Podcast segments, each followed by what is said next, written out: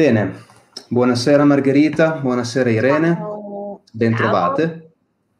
È veramente un piacere avervi qui, anche perché stasera affrontiamo un argomento assolutamente interessante, a me molto molto caro. Allora, eh, innanzitutto eh, introduciamo Margherita Fiorello, che ha curato il libro che presentiamo stasera e utilizzeremo un po' per introdurre un argomento appunto nuovo. Margherita Fiorello si occupa di astrologia dalla fine degli anni Ottanta e dalla fine degli anni 90 ha incontrato sulla via di Damasco il revival dell'astrologia antica, quando era ancora ai suoi inizi. È consigliere del gruppo di astrologia antica fondata da Giuseppe Bezza, Cielo e Terra, e membro certificato CIDA. Da sempre Interessata al Rinascimento, si è laureata con una tesi sul lusso nei palazzi romani del 1500, si occupa di astrologia antica, in particolare l'uso delle stelle nella magia antica sotto forma di decani, dimore lunari e talismani, specialmente quelli derivanti dall'incisione di pietre. Oltre a questo una collezionista di libri e di tarocchi. Buonasera Margherita. Ciao. Ciao Margherita. Irene invece abbiamo avuto il piacere di ospitarla diverse volte, è astrologa professionista e docente di tecniche astrologiche, si interessa di studi astrologici da oltre vent'anni ed ha in particolare valorizzato l'approccio umanistico della psicologia del profondo, presentando un'astrologia come strumento introspettivo eh, nella via immaginale del proprio sé, attraverso l'utilizzo del linguaggio simbolico e immaginale, appunto. Ha approfondito lo studio dell'astrologia vedica e lo studio dell'astrologia ellenistica, affrontando la dottrina tradizionale e aprendosi anche a nuovi linguaggi possibili come l'uso delle simbologie delle idee attraverso l'uso degli asteroidi. Cura le interviste e si dedica alla docenza nei seminari il progetto di The Sun Astrology, portando gli studenti e le studentesse ad un profondo momento di contatto con se stessi, non solo quindi attraverso la divulgazione teorica, ma anche attraverso un viaggio di relazione con il sé ha curato e cura diversi progetti editoriali ed è coinvolta nel panorama astrologico anche presso diverse associazioni di settore nelle quali, in qualità di relatrice, porta la conoscenza astrologica nell'importante missione della divulgazione. Buonasera Irene. Ciao. Bentornata. Grazie. Ciao a tutti. Allora, questa sera parleremo di magia talismanica, ma non solo parleremo di lapidari specialmente e in particolare di magia naturale e astrologia anche argomenti molto interessanti che non abbiamo appunto mai toccato fino ad ora e lo faremo preso- presentando The Mirror of Stone, che è curato da Margherita Fiorello, uno splendido libro che consiste in una compilazione di famosissimi lapidari medievali raccolti da Camillo Leonardi e pubblicati nel 1502. Un libro che non può assolutamente mancare, sia per chi ama il Medioevo, eh, sia per chi ama la magia talismanica, specialmente medievale. Il libro è pubblicato da Revelor Press ed è in bilingue, sia in edizione inglese che italiana. Trovate il link qua sotto, in descrizione. Allora, eh, sono molto contento di presentare questo libro perché è effettivamente un qualcosa di prezioso per coloro che si interessano all'utilizzo delle pietre eh, in ambito magico, ma non solo, anche per coloro che si interessano semplicemente di pietre. Quindi ti chiederei, Margherita, di introdurci eh, ponendoti la prima domanda. Partiamo con l'inquadrare il libro da te curato, introducendo il suo contesto storico e i contenuti generali dell'opera. Cos'è The Mirror of Stones Speculum Lapidum Book 3? Allora, intanto vi ringrazio di avermi invitato. Irene la conosco da tanto tempo e sono contenta che ci rincontriamo qui. A te non ti conoscevo, però ci siamo trovati bene assieme. Detto questo, mh, ringrazio pure la, la, l'editrice del libro che eh, è una, una, signora americana che ha una casa di una, una publishing house molto importante nel, nel campo dell'occultismo e che a cui anche a lei è piaciuto questo progetto, ci ha creduto e quindi l'ha, l'ha voluto pubblicare. Vi ricordo che ehm, però per gli utenti europei, quindi anche per noi, il libro va comprato su Amazon, quindi se siete interessati mh, non lo dovete comprare su Revelor perché purtroppo mh, ci sono problemi di spedizioni e di dogane e quindi mh, l'acquisto va fatto da Amazon. Detto questo, questa cosa tecnica, io sono vergine, quindi devo un po' sistemare le cose. Allora, mh, mm, comincio nel co- collocare questo libro. Allora, un libro, come ha detto Mattia, pubblicato nel 1502 e mm, diciamo però un libro che si rifaceva al passato in quanto è una, una collazione di lapidari medievali e, mh, preceduti da una introduzione generale. In realtà quello che io qui ho, ho curato è solo l'ultima parte del, di questo libro, perché ehm, il, il, libro aveva anche altri due capitoli in cui ehm, si descrivevano le pietre dal, dal, loro punto di vista geologico e, e si elencavano tutti i vari tipi di, di pietre.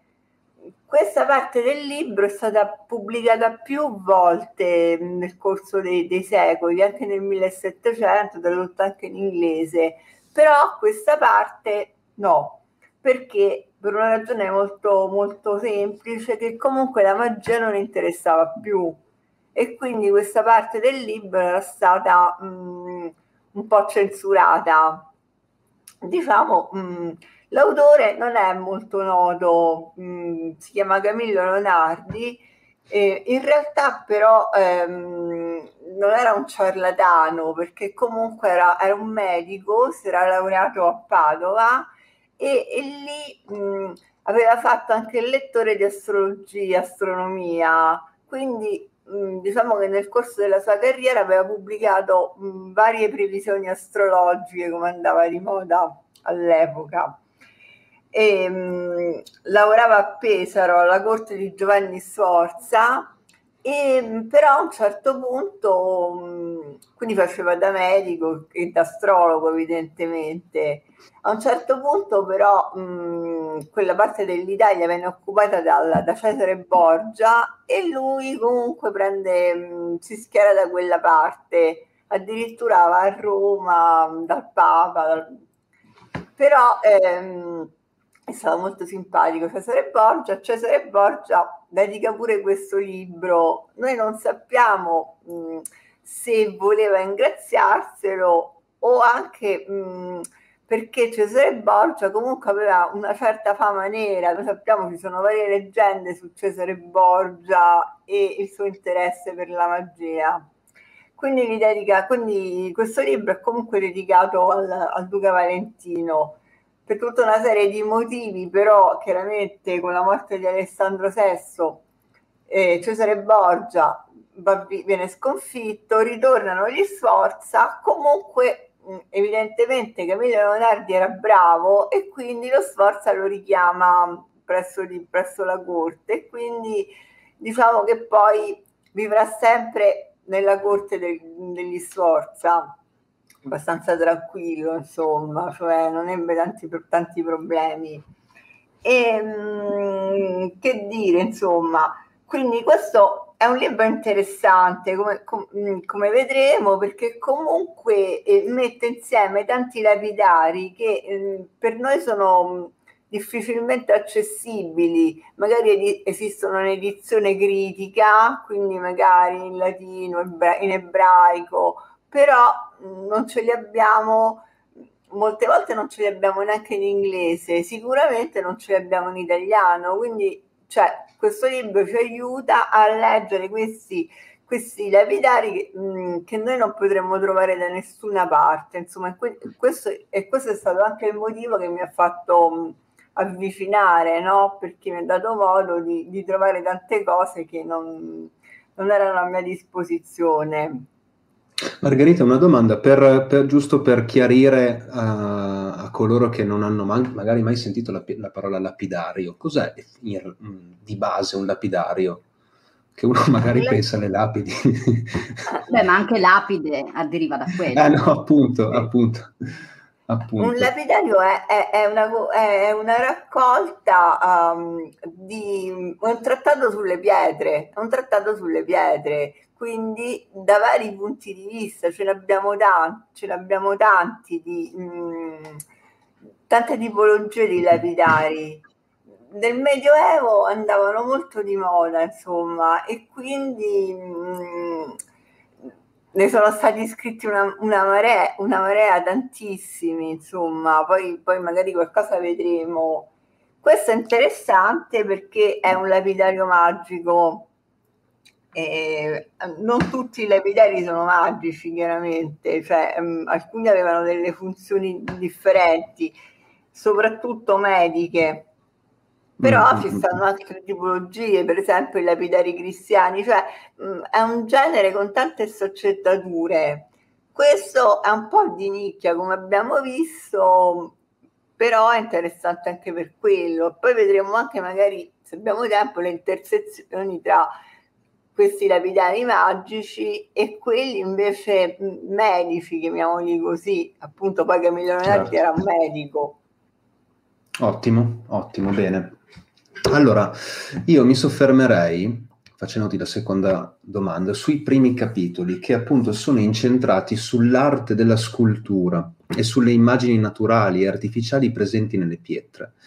Ci viene suggerito infatti nel libro che l'incisione di una certa immagine su una determinata pietra provocherà determinati effetti nel mondo materiale. Potresti parlarci delle origini di queste pratiche, cioè e soprattutto eh, perché mh, incidere una determinata immagine su una pietra ben precisa produce un, un certo effetto.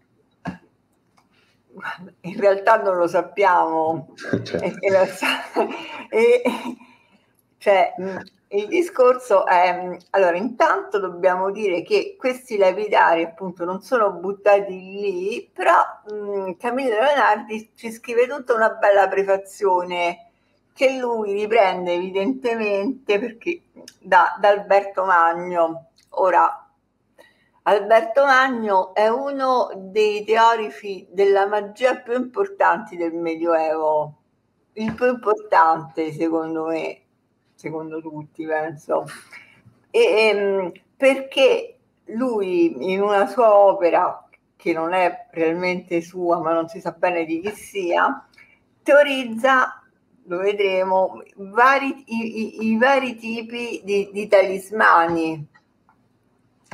E quindi su questa distinzione che è importantissima, super importante, eh, si va avanti da lì fino ai nostri giorni, perché mh, mm, da lì, da, perché comunque ehm, si tendeva mh, mm, a poi rimanere nel solco di quelli che che lui aveva chiamato i talismani leciti Giusto. fino a noi perché questa distinzione poi è stata mantenuta anche nell'ambito degli studi sulla magia mh, medievale cioè se noi vediamo i vari pingri piuttosto che Boudet o Le Coutet cioè tutti mantengono questa di, di, distinzione che aveva fatto Alberto Magno quindi Alberto Magno è, è il teorico per eccellenza della magia medievale.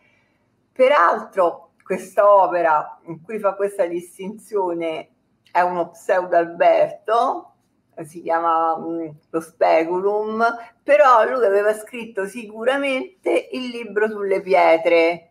E da questo, quindi quella, il libro sulle pietre era sicuramente un'opera di Alberto, però e Camillo mh, mm, rielabora questa, questa, visione di Alberto, però è, è fedele, diciamo, questo è, un libro scritto nel 1500, ma, ma, ma, nello spirito molto medievale, e lui spiega tutte, spiega come secondo lui eh, le pietre funzionavano.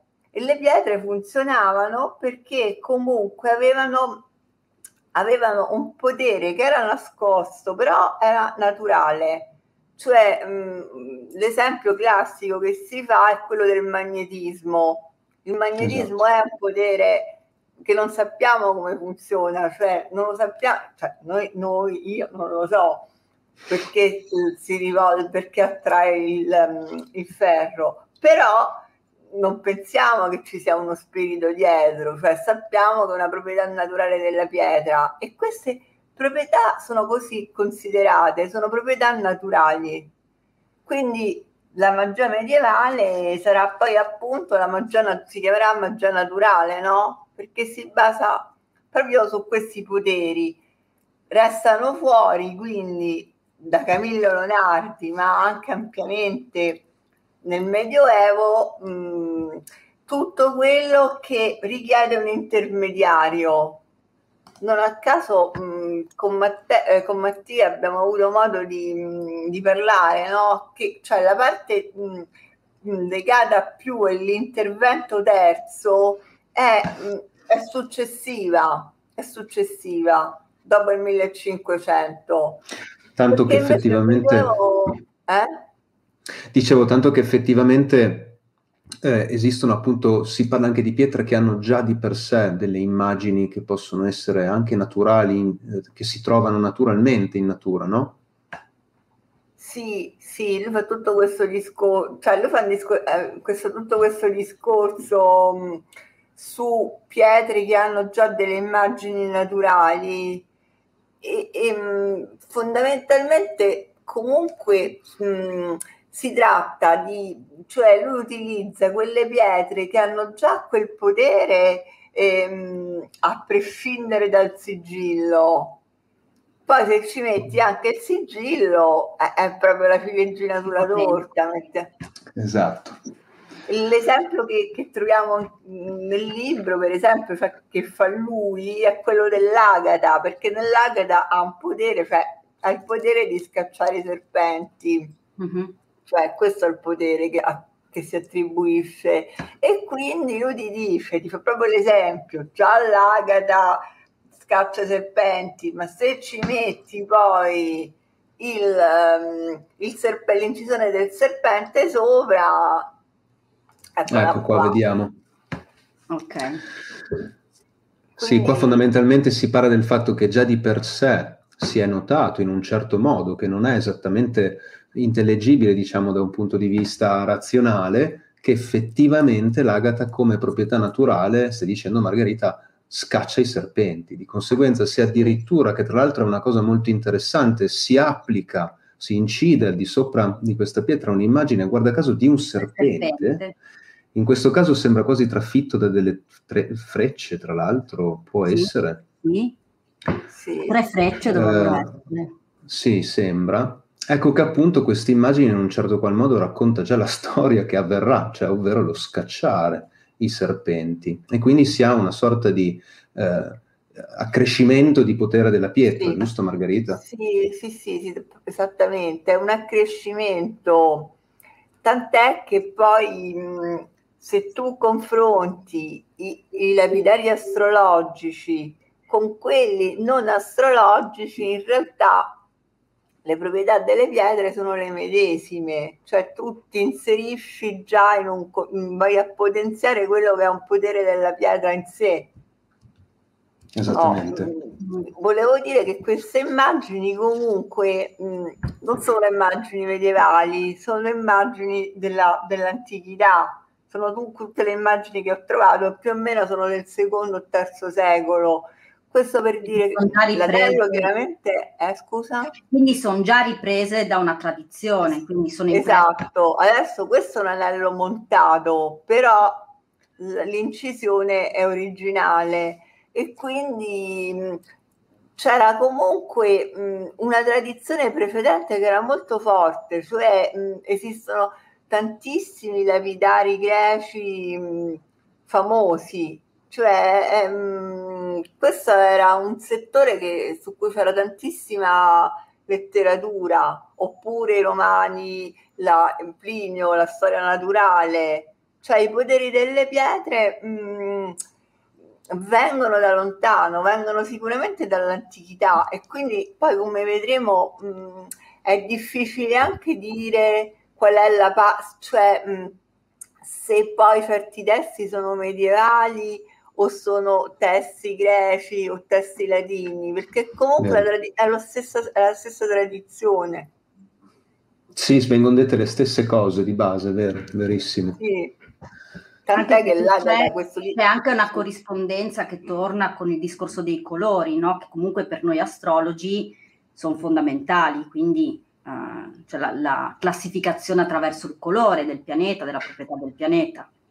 Sì. E di conseguenza anche della pietra, guarda caso magari il diaspro viene associato esatto. a Marte ed è rosso, guarda caso. così come Agrippa associa tutte le pietre bianche e gialle o di colore verde a Giove, tutte cose che ritroviamo tramandate da, da una lunga tradizione. Da, da sapiente a sapiente, esatto, esatto. Sì, ma se tu pensi, ma probabilmente è, è anche più di questo, cioè prima di tutto mh, si sono fatti degli studi in cui si è visto che comunque c'è anche una corrispondenza tra il colore della pietra e l'organo che tu vai a curare. Certo, eh. Quindi, quindi vari tipi di malattie sono collegate a una pietra di un determinato colore.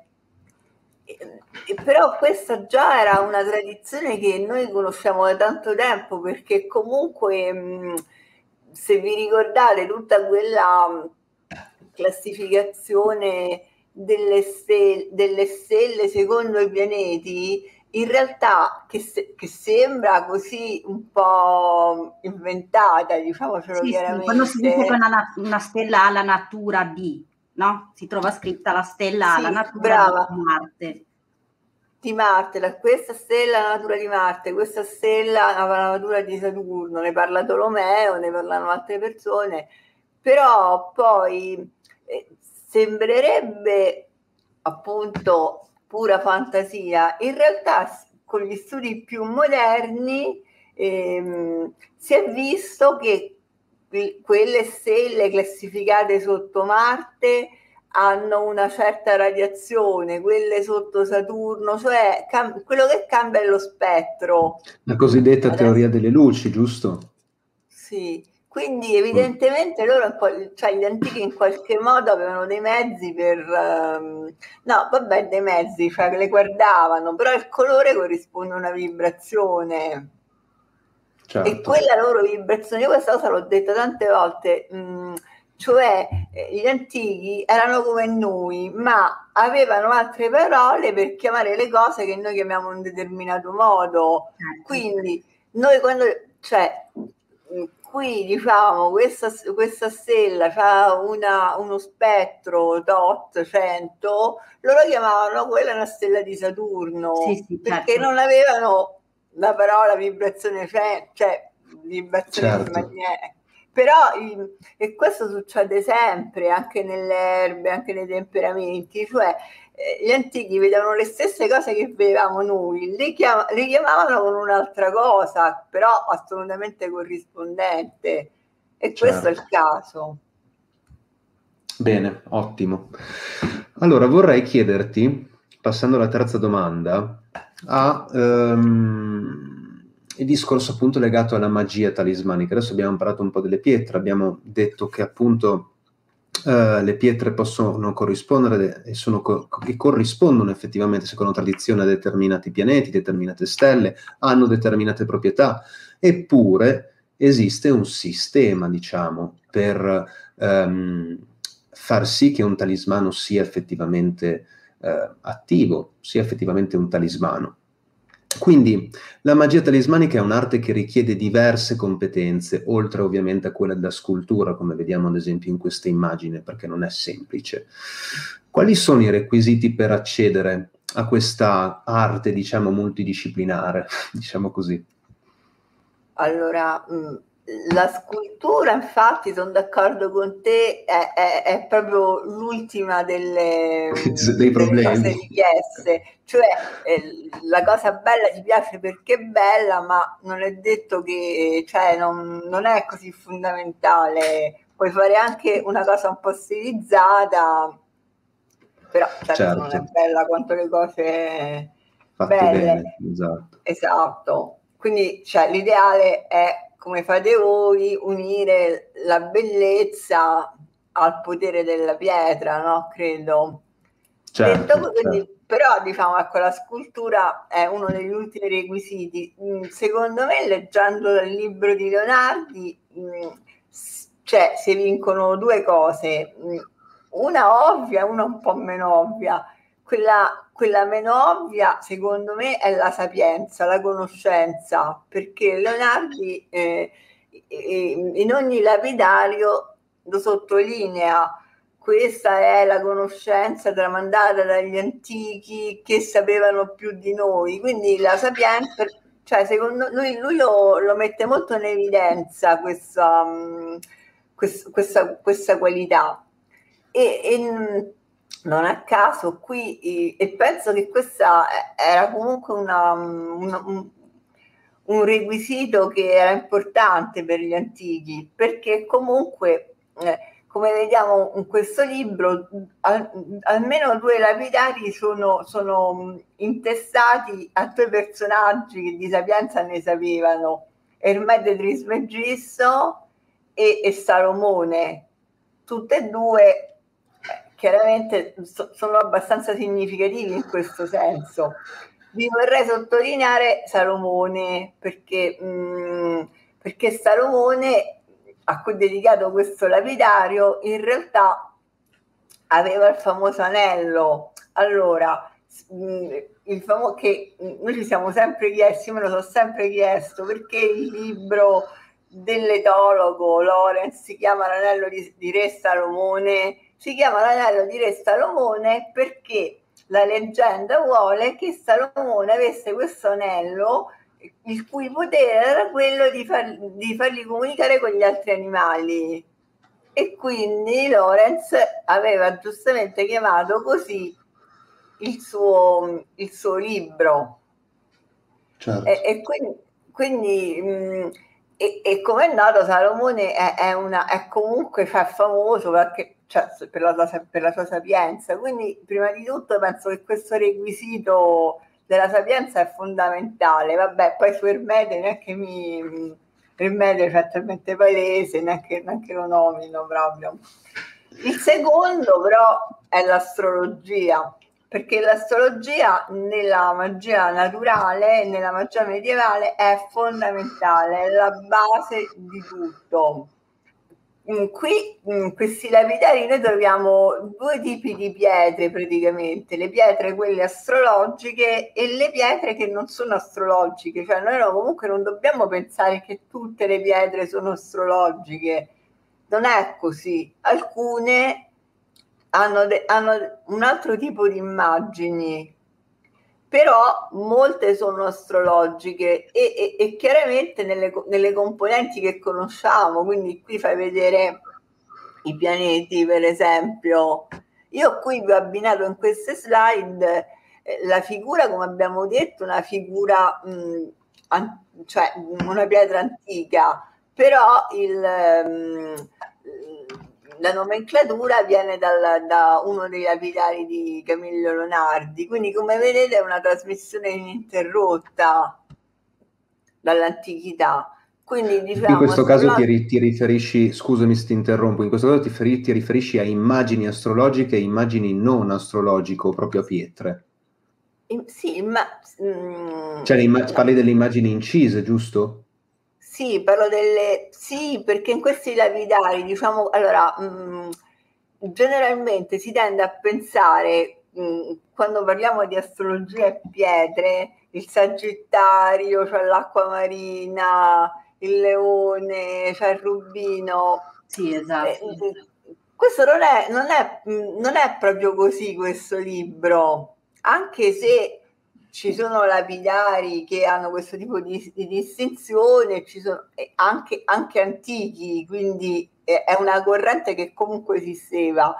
Qui invece si fa più riferimento, non c'è comunque questa attribuzione de, dei segni alle pietre, perché come, come abbiamo detto comunque le proprietà delle pietre sono le proprietà delle pietre in sé, cioè quelle che comunque avrebbero comunque queste, qui le attribuzioni astrologiche sono prima di tutto mh, nella figura, nell'immagine che rappresentano, quindi i segni, i pianeti, ehm, le costellazioni. E que- tu- tutte queste tre entità le troviamo anche in Alberto Magno, eh? quindi mh, Camillo Leonardi non si inventava niente l'aveva un po'. E, ehm, però ci, mh, possiamo trovare in alcune immagini, qui però deve essere il filologo chiaramente, anche delle immagini addirittura dei decani. Alcuni, quindi eh, ci sa, voi sapete che i decani comunque sono stelle fisse, quindi, quindi qui, beh, qui ho messo delle cose un po' esemplificative, il leone per esempio. Che sono palesemente zodiacali, come intendiamo in epoca moderna, lo zodiaco, no? Mentre per quanto riguarda i decani intervengo perché magari le persone non sanno proprio, cioè il decano è una porzione del cielo uh, che prendeva, risale comunque all'astrologia egizia, prendeva in considerazione una parzialità di cielo di 10 gradi più o meno. Quindi noi abbiamo su 360 gradi 36 decani che poi tra l'altro venivano utilizzati anche per la misurazione delle ore, giusto Margherita? Quindi, sì, sono nati così. Ok, quindi è, è, un altro modo per dividere uh, l'eclittica, esatto. quindi non solo in esatto. 12, ma possiamo dividerla appunto in 36. E ogni decano esatto, ha delle immagini, no Mattia?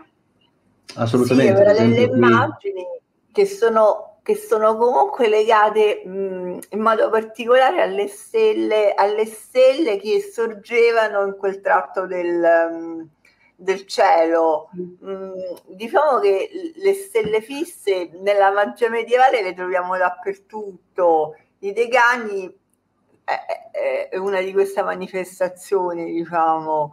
E alcuni, alcuni filologi hanno notato che alcune immagini sono corrispondenti a dei decani in particolare, però questo è un po' più difficile, anche più controverso. Invece qui proprio le costellazioni è facile. Quello non sbagliamo, eh, esatto. Non eh, possiamo esatto. sbagliare. Bene, bene. Allora io intanto invito tutti quelli che ci stanno seguendo, uh, se avete delle domande particolari riguardo l'argomento, ovviamente scrivetele, così poi le leggeremo alla fine, uh, beh, in chiusura, diciamo. Uh, ne approfitto anche dal momento in cui mi occupo eh, della, della, creazione di talismani, eh, una tradizione che ho trovato estremamente interessante, soprattutto in relazione ai miei studi di astrologia, che sono la mia più grande passione in campo esoterico. Potete entrare nel sito di Atria Radis, ovvero Uh, il nome di questo progetto che si occupa appunto della creazione di talismani secondo la tradizione astrologica, anche il link eh, in relazione appunto a questo sito lo trovate nei commenti, nella descrizione sotto il video. Ora passiamo a un'altra domanda, prendendo eh, in esame uno dei più eh, famosi lapidari presenti in questo libro, ovvero il Quadripartitis Hermetis. In cosa con- consiste quest'opera? E oltre a questo, potresti anche indicarci quali sono altri lapidari particolarmente conosciuti e utilizzati? Allora, diciamo così, di, di lapidari famosi ce ne stanno tanti. E, per esempio quello di Sant'Eldegarda, così cioè, mh, buttato lì è ovvio. E poi uno molto famoso era quello di Marbot de Rennes. Questi sono dei lapidari che sono conosciutissimi e che eh, sono stati sempre insomma un po' mh, eh, saccheggiati no? da parte in seguito perché comunque erano molto famosi. Non sono lapidari, comunque ce ne stanno tantissimi perché praticamente a un certo punto del Medioevo ognuno ne scriveva il proprio. eh, sì, è vero. E poi comunque, e, e, ed erano così importanti che mh, molti sono anche, non sono scritti in latino, ma sono scritti nelle lingue... Mh, nei dialetti locali, no? In Quindi volgare, una le... eh? In volgare erano scritti. In volgare, mm. sì, come... quindi capito, in volgare italiano piuttosto che in provenzale, piuttosto che in normanno, perché è proprio una letteratura mh, sterminata. Naturalmente mh, ehm, questi qui comunque non sono lapidari magici, sono lapidari, diciamo, chiamiamoli medici così se vogliamo, quindi indicano quale pietra utilizzare per guarire una determinata malattia.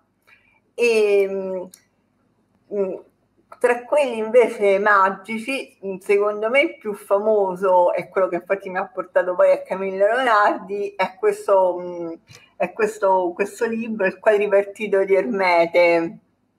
Quindi mh, si, chiama, mh, si chiama così perché praticamente in origine era diviso in quattro capitoli, dedicato quindi la stella, 15 stelle, 15 pietre 15 erbe e 15 immagini. Questi erano i quattro, i quattro capitoli di questo libro. Però quelli più spinti di versione avevano pure il glifo, cioè il gli, mm, quello che io ho messo nella, nella slide, no? Esatto. Questa. Qui in questo... Sì. Mm, glifo allora, no? eh? Il glifo ermetico, il glifo magico. Sì, sì, sì, questo qui. E, e, praticamente non tutti questo ce l'hanno perché, mh, perché in, base a questo, in base allo speculum di cui abbiamo parlato all'inizio, questi caratteri erano molto sospetti, potevano essere delle porte a non si sa cosa. Mm. Quindi non tutti ce l'hanno, questo però ce l'ha, mi sembra questo è un manoscritto inglese, dovrebbe essere se non sbaglio. E, mh, Comunque invece gli altri capitoli ce l'avevano tutti, le 15 stelle, le 15 pietre, eccetera. E, ehm, naturalmente bisognava combinarle insieme, quindi, e, e, infatti in questo lapidario che troviamo anche in Camille Rodardi lo troviamo, cioè devi mettere la, la stella X con la pietra X, con l'erba X facendo le immagini, cioè devono essere tutte armonizzate fra di loro. Interessante che secondo me che questo, allora, questo qui, questo lapidario, vabbè, dentro Camillo dell'Arte è un po' riassunto effettivamente. Io comunque che sono molto, molto amante di questo libro, vi ho messo un, uno schema, una tabella con tutti, che Matteo l'unico, Mattia scusa, Mattia sì, bravo. Sì, adesso qua si, si, vede poco, si vede poco, però è, è, è assolutamente ben fatto. Ad esempio, faccio, faccio, un esempio: abbiamo la stella Sirio, che eh, ci viene detto che è associata al pianeta Venere, la pietra associata è appunto il berillo, eh, la pianta associata è il ginepro Sabina e l'immagine un segugio ed una fanciulla. Ecco che io adesso faccio un esempio giusto per portare. Eh, anche chi ci ascolta capire un attimino la questione. Fondamentalmente eh, dal momento in cui noi troviamo, mh, mm, la Luna poi vedremo è molto importante in ambito elettivo eh, per creare un talismano, ad esempio di Sirio, ecco che a questo punto dovremmo già andare a riprendere un berillo, a trovare un berillo, eh, la pianta apposta per la cosiddetta suffumigazione, ehm, e poi l'immagine da incidere eh, sopra questa pietra. Ecco che l'insi- mettere insieme nel momento giusto tutte queste operazioni porta a un determinato risultato. Ora, Margherita, perdonami, perdonami non mi ricordo, Sirio è una stella benefica, eh, non mi ricordo però che tipo di, di, di, di diciamo, cosa porti questa... È la stella di Marte comunque, Sirio, no? Eh, qua vedo, la vedo associata a Venere, su questa... Okay. Su quest... e, sì, sì, Venere Berillo. Forse, forse, forse in quell'associazione, generalmente, se non ricordo male.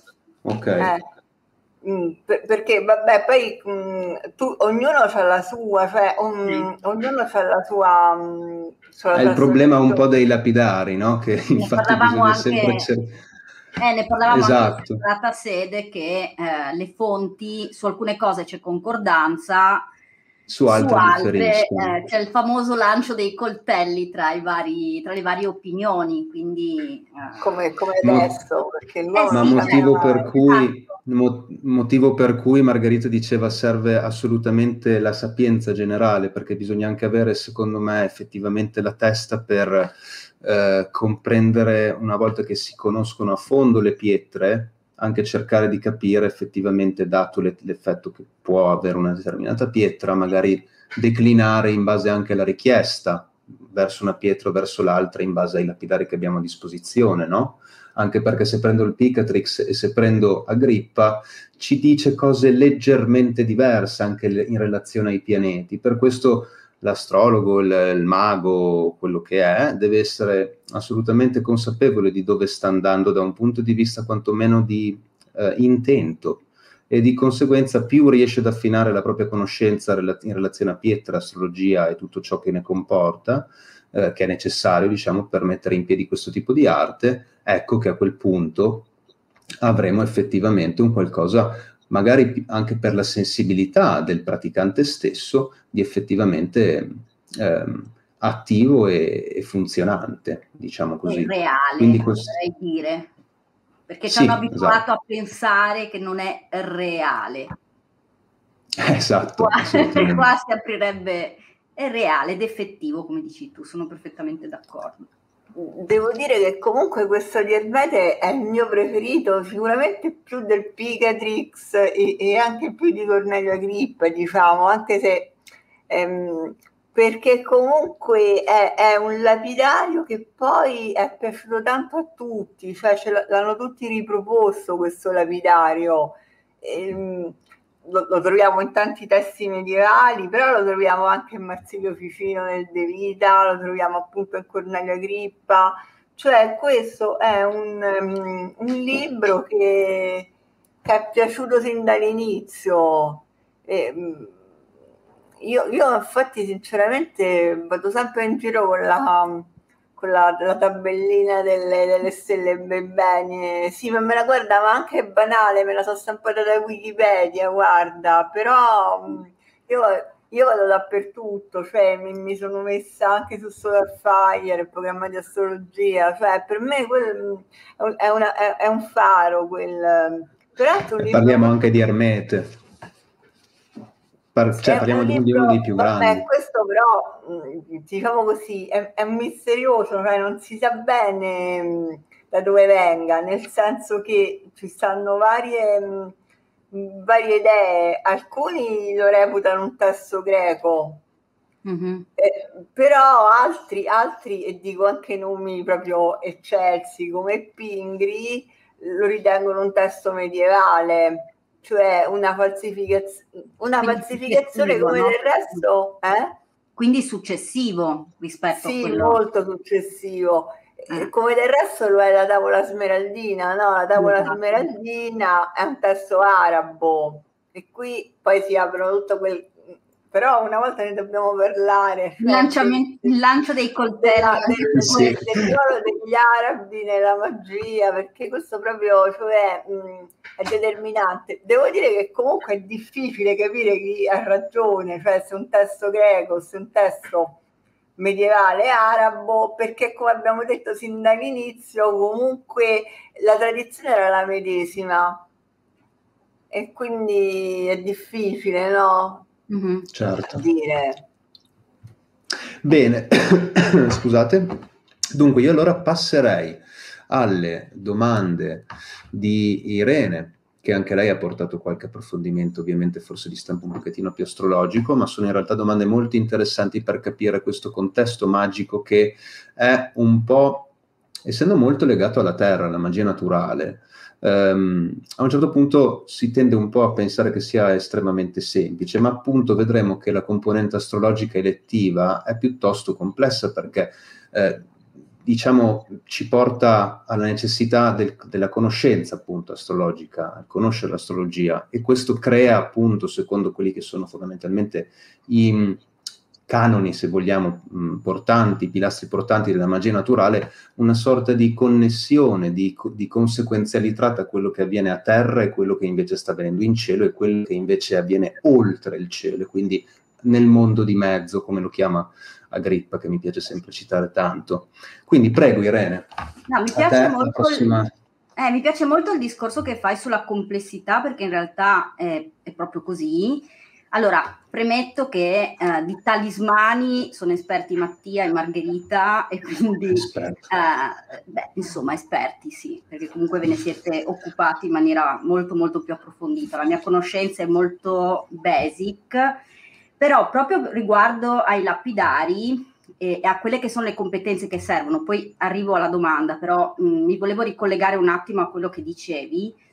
Uh, amerei citare in questo momento un maestro che è tuttora vivente, che ha scritto anche dei testi sui lapidari, che è Claudio Lanzi, e che spiegava appunto che per un buon lapidario, quello che veniva considerato un buon lapidario, per citare anche Margherita, era colui che aveva diverse competenze, quindi era necessario che avesse quella che noi oggi chiameremmo multidisciplinarietà fondamentalmente.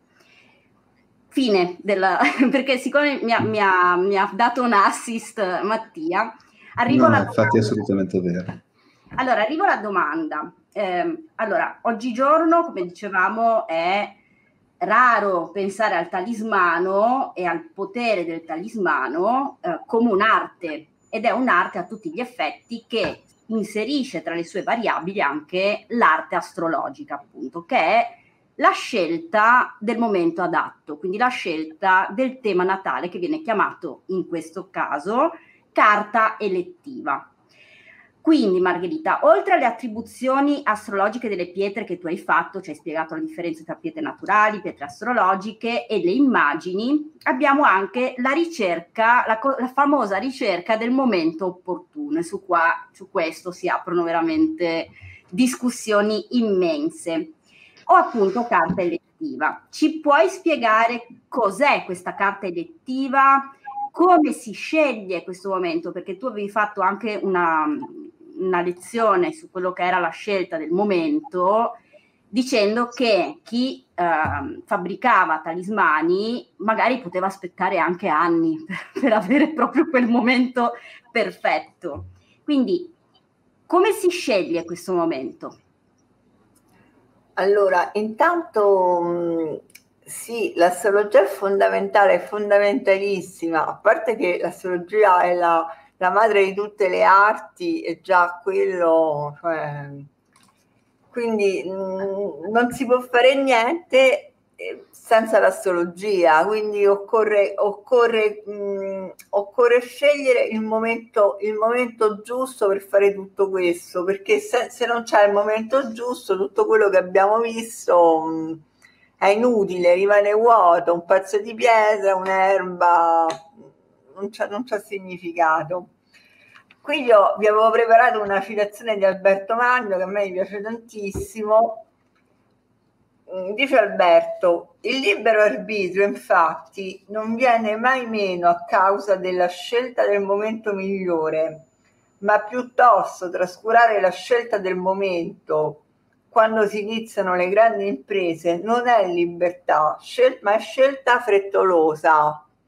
Quindi intanto, cioè la, l'elezione non, non, viola mai il libero arbitrio, ma è un um, mettersi in armonia con l'universo, vogliamo dire così, se non che, mm, quindi va assolutamente fatta. Sono, allora, come diceva Irene, chiaramente ci sono 8.000 scuole di pensiero, mh, mm, generalmente però mh, mm, tutte convergono su alcuni principi anche abbastanza facili, perché comunque l'astrologia elettiva è, è semplice nel suo, cioè è più difficile trovare il momento, però le regole sono poche. Quindi eh, noi dobbiamo mh, mm, guardare eh, in modo particolare l- la casa che rappresenta la cosa che vogliamo, che vog- l'oggetto della nostra, della, del nostro talismano, in questo caso della nostra richiesta, e la luna. Quindi eh, prendiamo, mm, se si tratta di una, una relazione, possiamo prendere la settima e quindi il governatore, sempre la luna, abbiamo detto, perché la luna è importantissima e mh, dobbiamo supportarle con i benefici e invece tenere lontanissimi i malefici. Quando dico benefici mh, traduco Venere e Giove, quando dico malefici Saturno e Marte. Quindi le, le, poi mh, abbiamo sicuramente le dobbiamo mettere in case rilevanti. Noi sappiamo che nell'astrologia antica ci sono delle case che sono più forti di tutte le altre e che fondamentalmente sono la prima e la decima. Quindi dovremmo cercare di sistemare lì questi pianeti. Quindi Ad esempio, in questa, in questa, giusto per dare un contesto talismano di Venere, no? Venere porta uh, un certo tipo di benessere nella vita di chi indocchi, di chi tendenzialmente sta cercando questo talismano, quindi un benessere anche uh, fisico, se vogliamo un pochettino meglio Giove per questo principio, ma appunto Venere è anche legato appunto a, a, a, all'amore, al, alla, alla, convivialità, al, allo stare bene insieme e soprattutto a trovare anche un partner volendo. In questo caso noi vi abbiamo portato un esempio di una carta elettiva ehm, proprio per un talismano di Venere. Eh, in questo caso Margherita stava parlando appunto dell'importanza della Luna che vediamo, se vuoi, se vuoi dare du- du- dire due parole tu riguardo appunto alla condizione che troviamo soprattutto qua in prima casa, ad esempio. Eh, no, ma se vuoi questo... anche tu, insomma, qui questa è la carta di Mattia, che chiaramente lui è per un suo talismano che lui è sistemato in base a queste regole, quindi ehm, ha scelto un giorno di Venere perché anche il giorno è importante, quindi un'attività di Venere andrebbe fatta nel giorno di Venere e quindi lui ha messo la luna che si applica a Venere all'ascendente. Quindi, mm, quindi diciamo che più o meno queste sono le regole. Diciamo che eh, chiaramente questi principi sono semplici, però mh, mm, nella pratica sono molto difficili perché noi non possiamo spostare i pianeti, quindi dobbiamo per forza prenderci quello che, mm, che abbiamo. Quindi, esatto. infatti, prima con Mattia ci siamo visti, volevamo spostare delle cose perché volevamo che questa cosa cadesse nell'ora di Venere, non, non ci siamo riusciti, non c'è stato verso, perché comunque se tu poi prendi l'ora di Venere, devi, la Luna e Venere ti cadono in dodicesima, non c'è niente da fare. Non, cioè, bisogna Quindi... per forza rinunciare alla perfezione. Esatto, fondamentalmente quello. Non, non, credo che esista. Diciamo che uno deve cercare di sistemare al meglio possibile. Chiaramente ci sono degli errori orripilanti, tipo mettere il significatore in ottava, queste cose così, insomma o in dodicesima. L'ottava casa non è una bella casa, la dodicesima non è una bella casa, lo traduciamo per chi proprio eh, detto questo, però okay. i, i, principi sono semplici so, e, e mh, mm, anche, cioè, non bisogna poi fermarsi a talismano di Venere, Venere, ma come ha fatto Mattia, dobbiamo movimentare anche la Luna, perché la Luna mh, mm, è fondamentale, su, super fondamentale lo vediamo specialmente nelle, nei talismani delle stelle fisse, quindi quelle del, del 15 Stellis di fatto, no? Perché certo. tu nel, nel, lapidario di Ermete comunque tu devi sempre sistemare la luna con la stella, perché i pianeti già comunque hanno una loro identità, le stelle, le dimore lunari, i decani, quelli tu li devi supportare con la luna non tutti i testi sono concordi, però io mm, però mm, ho trovato dei testi anche medievali che sono d'accordo con me, quindi mm, mi tengo que- questa seconda scelta. Anche Ma se... anche...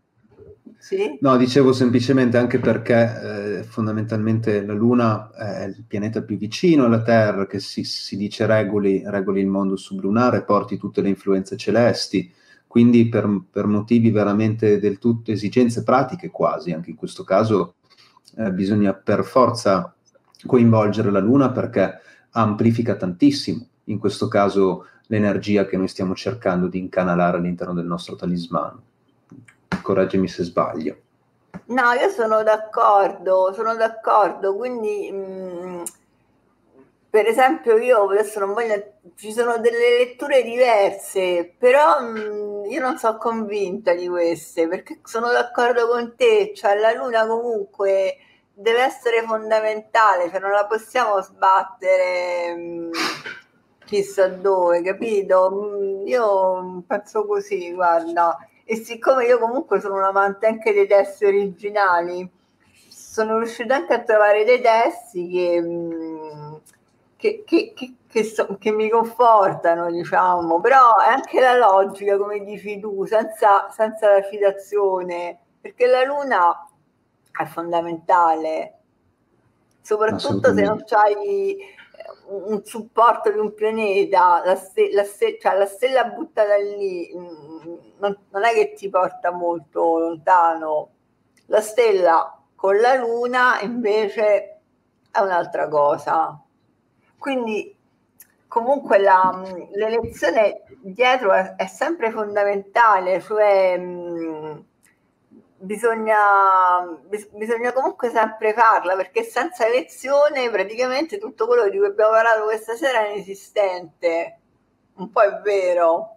È no, così. no, è proprio così, cioè, anche perché nel senso esiste una tradizione, se tu non la segui, cosa stai facendo? Fai un'altra cosa, eh, no, cioè, e poi e poi sono d'accordo col fatto che magari ci sono anche gli estrosi, anch'io ogni tanto posso essere piuttosto estroso eh, nella scelta dei, dei, momenti, anche perché si diceva del fatto che tendenzialmente devi a un certo punto accontentarti, no? Perché non si può avere tutto, come dicevamo prima, siamo poco dopo in questa carta elettiva l'ora di Venere, siamo già entrati nell'ora di Mercurio, eh, ci abbiamo provato, ma niente, teniamo solo il giorno. Eh, questo determina anche la potenza del talismano proprio, cioè più una carta elettiva è sgombra da, da problemi e anzi più risulta magari il pianeta in questione fortificato dai benefici, lontano dai malefici che non rompono nessuno, eh, magari in case appunto anche un po' debilitanti come possono essere l'ottava e la dodicesima, ecco che iniziamo a creare un qualcosa che è innanzitutto lontano dal creare problemi di sorta, anche fisici. Mi ricordo guardando qualche qualche video su YouTube di personaggi piuttosto all'interno di questa tradizione, di, dei Marte dentro, dei dentro certe carte elettive che go- governavano la sesta casa e hanno procurato ossa rotte, eh. Eh, eh, ad esempio, cose che magari sono inaspettate che lì per lì non guardi, ma che effettivamente eh, poi possono effettivamente portare a, a problemi proprio nella, nel, nel, portare sì. questo talismano motivo per cui c'è da stare attenti. Sì, e comunque secondo me, cioè l'importanza dell'astrologia te la dice paradossalmente il testo, per esempio quello di nuova traduzione, no? È quello di Tebit che ha tradotto l'anno scorso Charles Burnett e vabbè, è, Tebit è un scrive questo libro sui talismani è una Bibbia dei talismani, uno dei primi, uno dei primi delle prime opere. E ehm, i talismani di Tabit sono, mh, mm, non, ha, non, hanno, mm, non hanno mm, cioè non, le pietre mh, piuttosto che le erbe non ci sono, c'è, c'è, al limite li puoi fare anche sulla carta, li puoi fare dappertutto. Sì, sì. Il materiale non, non è importante, quello che serve è l'elezione Certo. Addirittura certo. poi Tabit fa, tutta, fa una doppia lezione, però mh, lì si capisce veramente che mh, quello che c'è dietro alla, al talismano all'elezione, però devo dire non solo, però la pietra è importante perché lo spiega bene Alberto, lo spiega anche Camille Leonardi nella prima parte del libro, la pietra comunque ha una consistenza tale che riesce a trattenere l'energia dei pianeti, la radiazione, i raggi. I raggi, esatto. Esatto, esatto. Quindi la, la, pietra è per questo che poi comunque diciamo è un genere che è piaciuto, è per, perché, la, perché, la, pietra è, è, praticamente indistruttibile, tant'è che se te ne vuoi liberare poi diventa pure complicato, nel senso per noi è complicato perché... Eh, devi andare al trivio, cioè, ma io abito a Roma, non ce l'ho, cioè, la, la, pietra, capito? Cioè, la ricerca del luogo, esatto. Beh, intanto ne approfitto per salutare Franzi di The Sun Astrology, che insomma, è assolutamente un punto di riferimento qui in Italia per lo studio. mi fa un assist perfetto perché uh, ovviamente io voglio esatto. ovviamente per ovvi motivi chi un pochino mi conosce lo sa la mia passione per la luna quindi vorrei proprio un attimo approfondire con te Margherita vabbè il peso della luna nella carta elettiva l'abbiamo già visto quindi su questo non, non ci tornerei Uh, però tu hai parlato e hai utilizzato dei termini uh, specifici, tra cui appunto l'applicazione della Luna a Venere in questo caso. Quali sono gli elementi della Luna che vengono presi in considerazione, anche banalmente le fasi? Quanto influisce uh, nell'elettiva? No, scusa, non si è sentito bene, Irene. Dove mi hai perso? Allora, il, del movimento lunare, del movimento lunare quali sono gli elementi che vengono presi in considerazione? Anche banalmente la fase lunare viene presa in considerazione nella fase di creazione della giusta carta, della carta adatta? Sì, naturalmente tu, cioè, della Luna viene preso in considerazione tutto, perché la Luna, come ti ha detto anche Mattia, è il veicolo dell'energia. Cioè è, è, è, è la, la, Luna che, che in fondo trasmette raggi ripeto, specie poi nel caso delle stelle o dei decani, che sono stelle, cioè e, che non hanno un, una loro natura, no? Tant'è che si fanno solo quando non c'è il pianeta, perché eh, cioè io se, il pianeta è sempre meglio, è più forte. Se invece non, ho, non riesco a sistemare il pianeta, mi tocca la stella. E, e, e, allora lì subentra la luna perché la luna si deve fare carico, quindi tutto il corso della luna è importante, se fa aspetti, se non fa più aspetti, questa famosa luna vuota di corso, eh, se è crescente, se è calante, se c'è l'eclisse, se sta insieme congiunta al sole, fa una luna nuova. Cioè, questi sono tutti elementi che vanno scartati assolutamente perché sono tutte le afflizioni della luna che mh, trascinano a fondo la carta, quindi automaticamente il talismano. Certo, anche, anche, ad esempio la, la, velocità è qualcosa di, citato ad esempio dal Picatrix, la, la luna sotto i 12 gradi di passo giornaliero non, non, non, non, va bene, è troppo lenta. C'è, adesso non mi ricordo quale fonte la considera addirittura come un pianeta retrogrado praticamente, o associata a Saturno. Ecco, Picatrix dice eh, una luna troppo lenta è associata alla natura di Saturno, se non ricordo male. Sì, è sì. proprio citato. Sì, proprio tutta la distinzione tra le applicazioni a Marte, meglio se, nottu- cioè, meglio se notturna. Diciamo che qui già devi essere un po' più addentro Certo. Eh, io penso che il Pigatrix in questo può aiutare. Um, è, è, molto sommario nell'astrologia perché il Pigatrix non è un libro di astrologia, però um, c'è in quelle paginette iniziali ti spiega un po' le cose che devi um, evitare. Ma poi certo. penso un po' tutti gli autori. Però um, poi ecco, una volta, una volta mh, sistemata l'elezione, però devi anche mettere la giusta figura. Questo, mh, cioè l'immagine nel, nel, nella magia è importante perché anche l'immagine canalizza. L'abbiamo sempre mm. detto, cioè, quindi, cioè tu quando fai una cosa, quando tu fai un talismano, talismano per guarire dalla, non so, da, da, da dalla qualunque cosa, dall'influenza, poi devi, devi mettere l'immagine giusta perché quella comunque ha la sua importanza.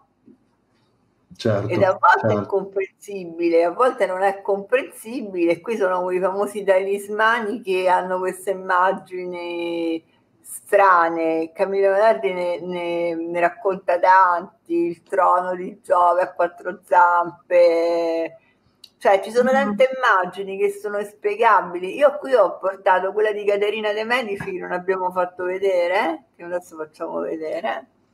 Allora, questo è il famosissimo arcinoto talismano di Caterina De Medici e vediamo che è un, un è ambivalente, cioè ambivalente nel senso che da una parte riporta l'immagine del Picatrix, la donna col pettine, dall'altra però quella del, di, uno dei lapidari qualunque, mm. cioè, sono questa abbastanza comune come immagine. E, e Camillo Leonardi dice ogni uomo o donna toccata da questo sigillo sarà obbediente ehm, diciamo così che questo qui si, quasi sicuramente è un talismano d'amore perché lei comunque era molto legata al marito. Peraltro non so se avete visto la serie io sono abbastanza amante di queste cose e fanno vedere questa donna che a tutti i costi si vuole fare amare da Enrico II cioè mh, soffre perché lui preferisce Diana De Poté cioè sembrava che comunque tutta la sua vita fosse intorno a conquist- voglio conquistare l'amore di, di, mio marito.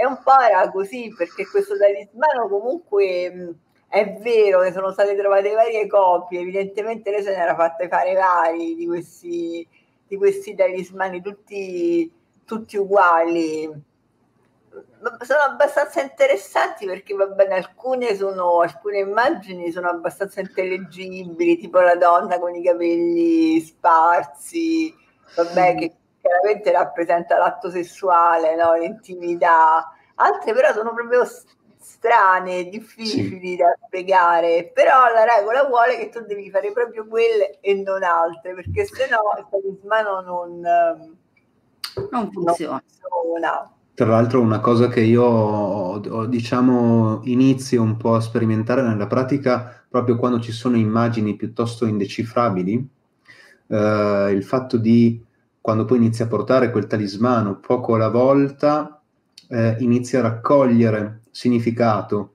eh, inizi a prendere significato questa immagine che all'inizio ti sembrava veramente piuttosto eh, intellegibile eh, e poi a un certo punto inizia proprio a, man- a, man- a manifestarsi negli effetti di tutti i giorni.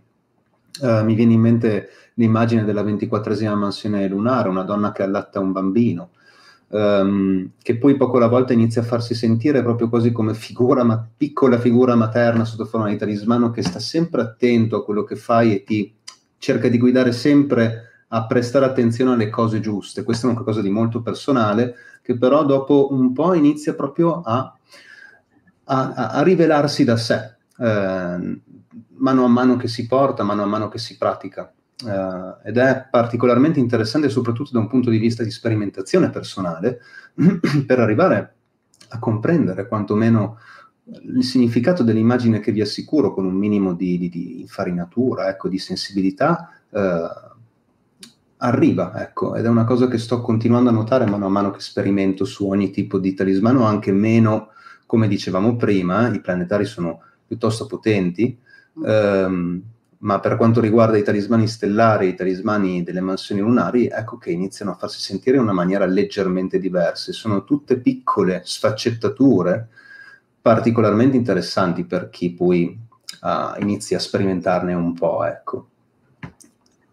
Io Direi comunque che... volevo volevo dire solo una cosa che comunque siccome anche ci deve sempre accompagnare la sapienza ehm, diciamo che alcune immagini possono essere anche frutto di errore di, di Villa di, e, e, questo lo vediamo bene molto bene in Camillo Leonardi perché mh, questo so, non è un unico lapidario abbiamo detto ma sono più mm-hmm. lapidari quindi noi vediamo magari la stessa immagine in diversi lapidari, ci accorgiamo subito se c'è un errore, no? Perché un autore l'ha riportata in un modo che si capisce. Tipo quello della fragola. C'è, c'è, eh? ho riletto prima quello della fragola, che c'è scritto fragola invece ah, che colomba. Sì, sì, sì, diciamo così, perché io comunque ho cercato anche un po' di, no, di ricostruire no, le, quelle originarie e quindi, e quindi questo ci aiuta anche, anche il confronto fra, tra diversi lapidari, no? perché ti accorgi subito se c'è um, un errore. Purtroppo gli errori di trascrizione lo sappiamo, ce ne sono t- tantissimi, eh. quindi bisogna fare anche un po' i conti con quelli. Ottimo, ottimo. Andiamo eh, bene. Mattia. Andiamo con l'ultima domanda e poi passiamo a quelle anche del pubblico, secondo, anche se parzialmente secondo me hai risposto, però eh, l'avevo preparata, quindi magari se vuoi approfondire un attimo. Ci sono diverse teorie, questo famoso lancio dei coltelli, su come per ogni pianeta, segno, stella fissa viene creata una, quella che viene chiamata in magia, in esoterismo, la corrispondenza, no? Un esempio di queste tavole le abbiamo ad esempio anche in Cornelio Agrippa. Puoi dirci secondo quale logica, noi l'abbiamo visto ad esempio i colori, secondo quale logica si crea questa connessione e quali sono uh, gli asterismi che vengono considerati nel catalogo o nella lista delle stelle dei pianeti uh, del Mirror of Stones? Guarda, mh, mm, ti subirò, subirò ascoltatori, però secondo nessuna logica in realtà io vorrei dire, nel senso che allora eh, in questi lapidari poi si pone anche il problema di, di quali pietre stiamo parlando, perché mh, come, come voi sapete non erano lapidari illustrati come gli erbari non erano erbari illustrati e quindi eh, le traduzioni che arrivano a noi, anche filologiche, mh, mm, cioè lasciano un po' il tempo che trovano. Quando Agrippa, però qualunque altro, scrive acqua marina, cioè siamo sicuri che sta parlando dell'acqua marina che conosciamo noi? Siete sicuri? Eh non è, non è certissimo, perché comunque mh, eh, come abbiamo detto, comunque gli antichi avevano un altro modo di ragionare e, e probabilmente alcune pietre neanche ci sono più. Cioè, neanche lo conosciamo. Lo vediamo anche in botanica, anche alcune piante esatto, che venivano eh, pensavo tradotti, eh, testi che sono stati tradotti cannando completamente le piante magiche. Eh, ad esempio, uh, è un esempio ecco, di infatti ho trovato nel del capitolo 17 sculture oppure immagini di Salomone eh, che al punto 10 dice fragola una figura di fragola che porta in bocca un ramo di olivo. E allora già dici come? Fragola. E infatti poi ha, abbiamo appunto la nota che, ti, che, ci dice si tratta in realtà di una colomba si vede il capitolo di Cael numero 12 quindi a volte molto spesso viene la fragola non era proprio la, l'immagine giusta che con quindi io, non lo so cioè, mi ricordo qui c'è Edoardo fra gli ospiti che ci guardano sì. e ciao Edoardo. Lo saluto infatti prima non e, lui anche aveva sollevato un problema di attribuzione di alcune pietre del quindecim perché che diciamo che all'estero hanno meno materiale di quello che abbiamo noi e quindi loro avevano capito tutt'altra, tutt'altra cosa. Perché comunque, ripeto, perché comunque è difficile poi capire veramente di che pietra stiamo parlando. Quindi io faccio sempre così, cioè io scelgo il sistema, uso quello, però con la convinzione che mh, cioè sta facendo una cosa così un po' adattata. Io come ho detto il mio preferito è quello del 15 Stellis, quindi eh, con quella tavola che ecco perché poi mi sono scapicolata a mettervi la tavola delle, delle corrispondenze, perché a me quella una, mi piace molto come, come attribuzione proprio perché ha comunque un background, nel senso è sempre stata usata tantissimo, cioè da tutti gli autori, quindi si crea come una forza nel, no? nel, nel, nel, continuo utilizzo, però penso che tutte vadano bene. Poi come ho detto, perché comunque è, cioè, in questi lapidari è difficile trovare l'associazione col segno dello zodiaco, cioè questa è una cosa che fa Cornelio Agrippa, vabbè, la fanno anche altri lapidari greci, cioè, effettivamente.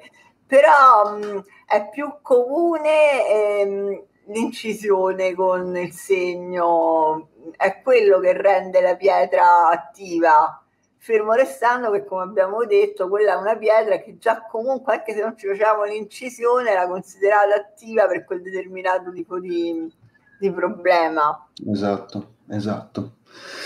Grazie. Tra l'altro Edo, Edoardo ha, ha, un canale che si chiama The Ivory Tower eh, e tratta appunto di magia astrologica in inglese, oltretutto, un ragazzo italiano.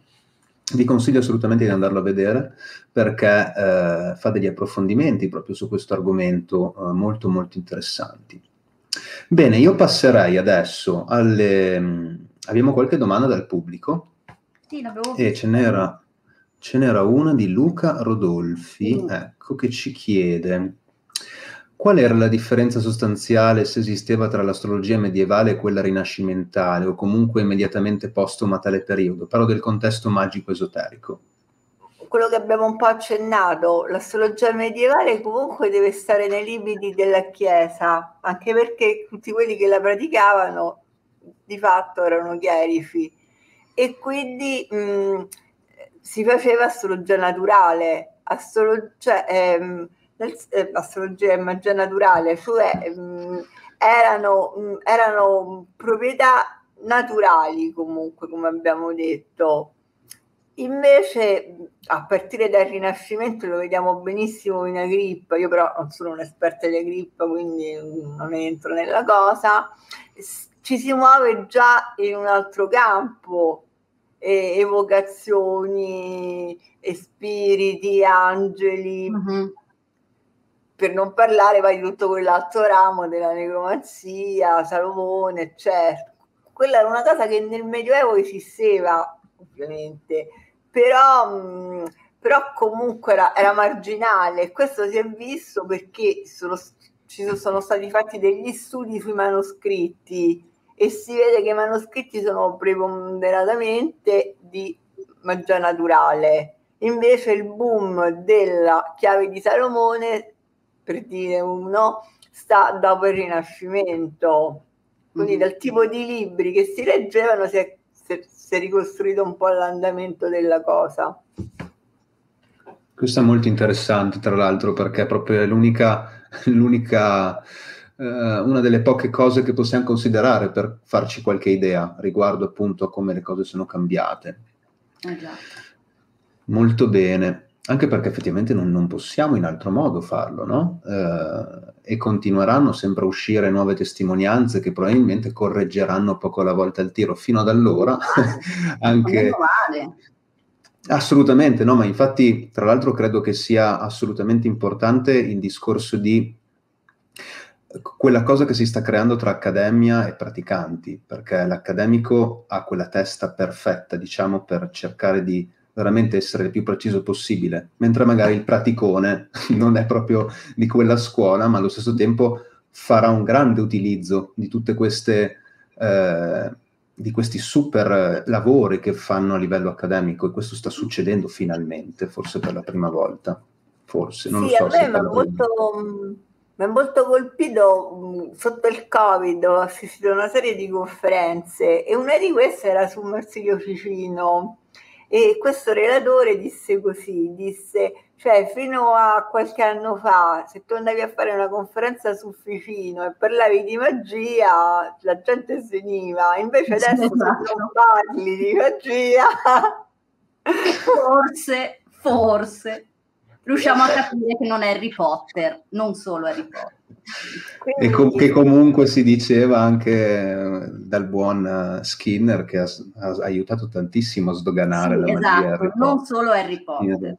In realtà effettivamente, riprendo, in, in, effetti sta cambiando qualcosa anche nella forma mentis e in quello che è lo spirito del tempo riguardo a queste cose. Quindi si sta abbandonando un attimo quello che è la visione superstiziosa del non faccio quella cosa perché non voglio che mi capiti X e stiamo recuperando quella che è una parte più uh, immaginale collegata proprio all'immagine e noi stasera abbiamo visto un utilizzo dell'immagine senza però rinunciare a quello che abbiamo acquisito con tutto il pensiero apollineo, tutto quello che è il libero arbitrio, ad esempio, il fatto di scegliere il momento giusto, che non significa subire l'influsso uh, di qualche influenza esterna che mi obbliga a fare determinate cose. Quindi si sta arrivando, e questo si vede soprattutto in ambito sociologico, con tutti gli, gli studi che stanno portando avanti, soprattutto in Francia, ma anche in Italia, su quello che è uh, la revisione della, di quella che è la divisione che un tempo c'era tra le famose scienze dure e quelle che sono le scienze uh, fuffa, come venivano chiamate in ambito accademico, le famose scienze fuffa.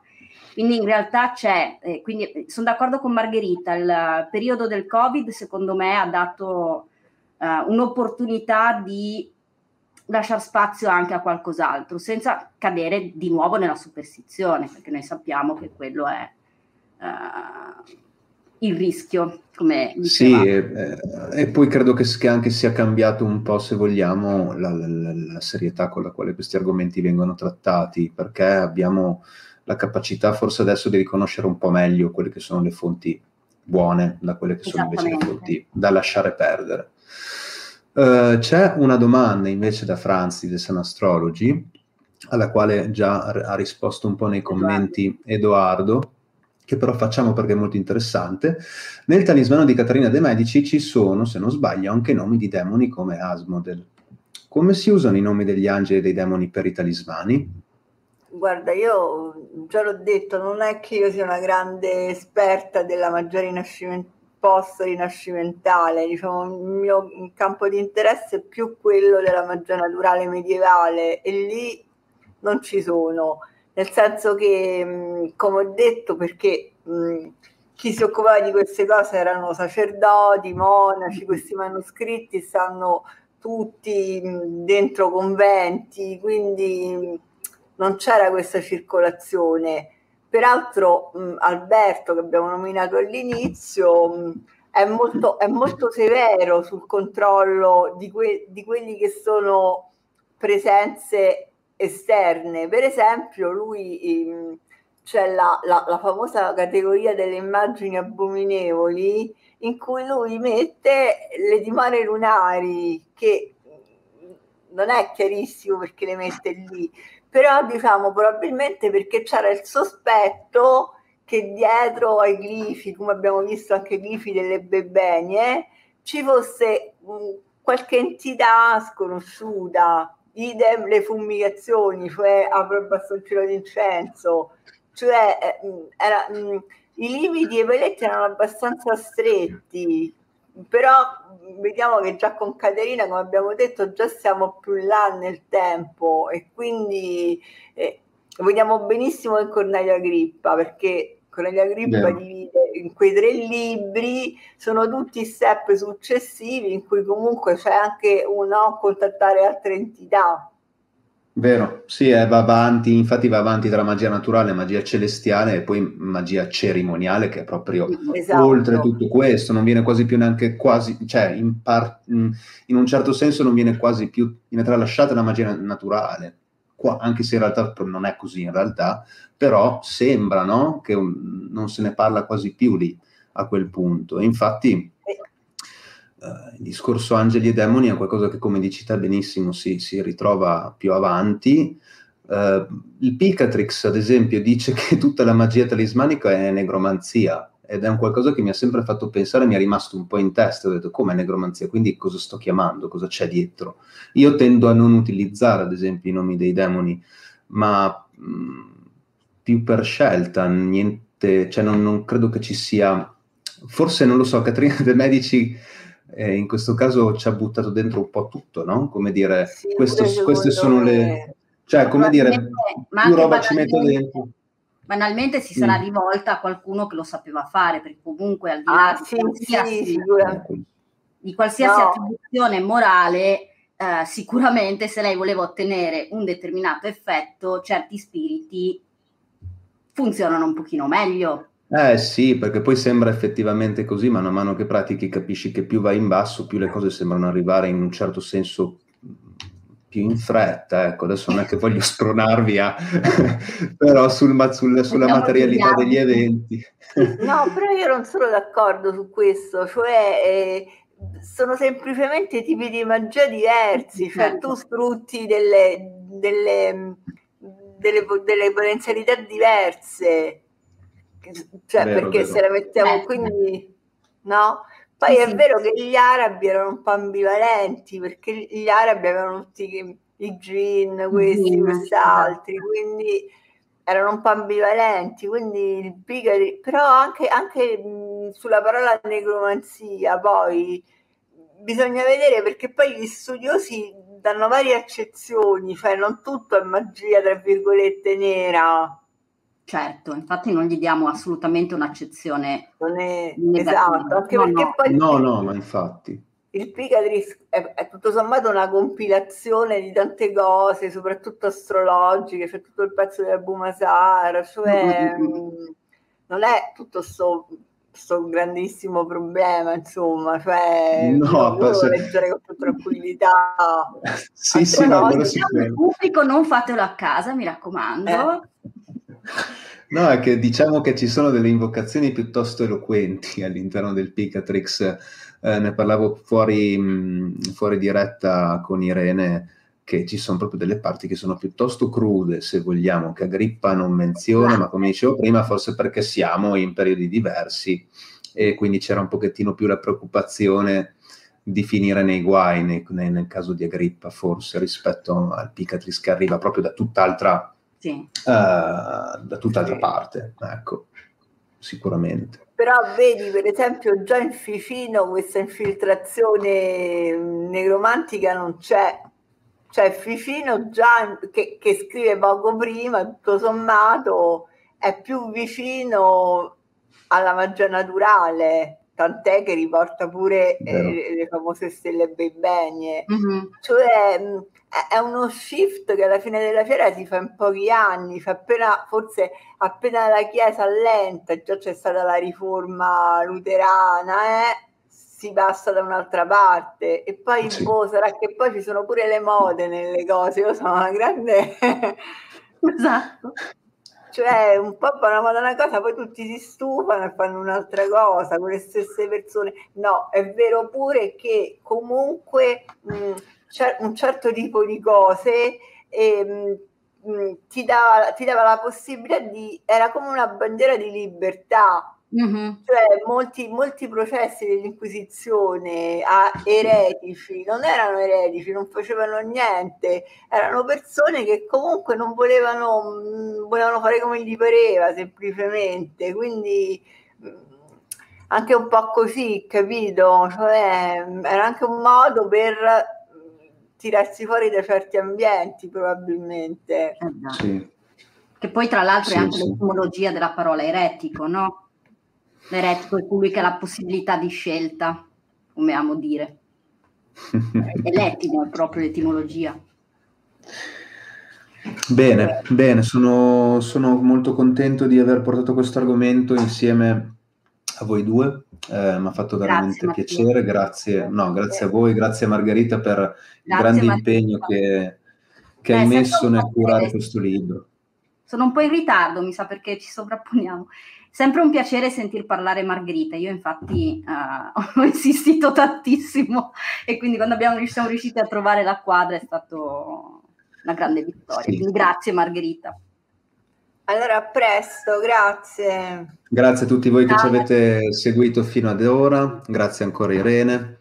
Eh, noi ci vediamo prossimamente, vi consiglio come al solito di stare attenti al nostro canale Facebook e Instagram perché usciremo con nuovissime novità, tra cui un corso di astrologia quale, nel quale sia Irene che Margherita saranno presenti con delle lezioni extra e a breve eh, vi darò qualche informazione a riguardo. Quindi grazie ancora a tutti, grazie Margherita, grazie Irene, noi ci vediamo la prossima settimana per la prossima diretta e buona serata a tutti voi. Buona serata, ciao ciao.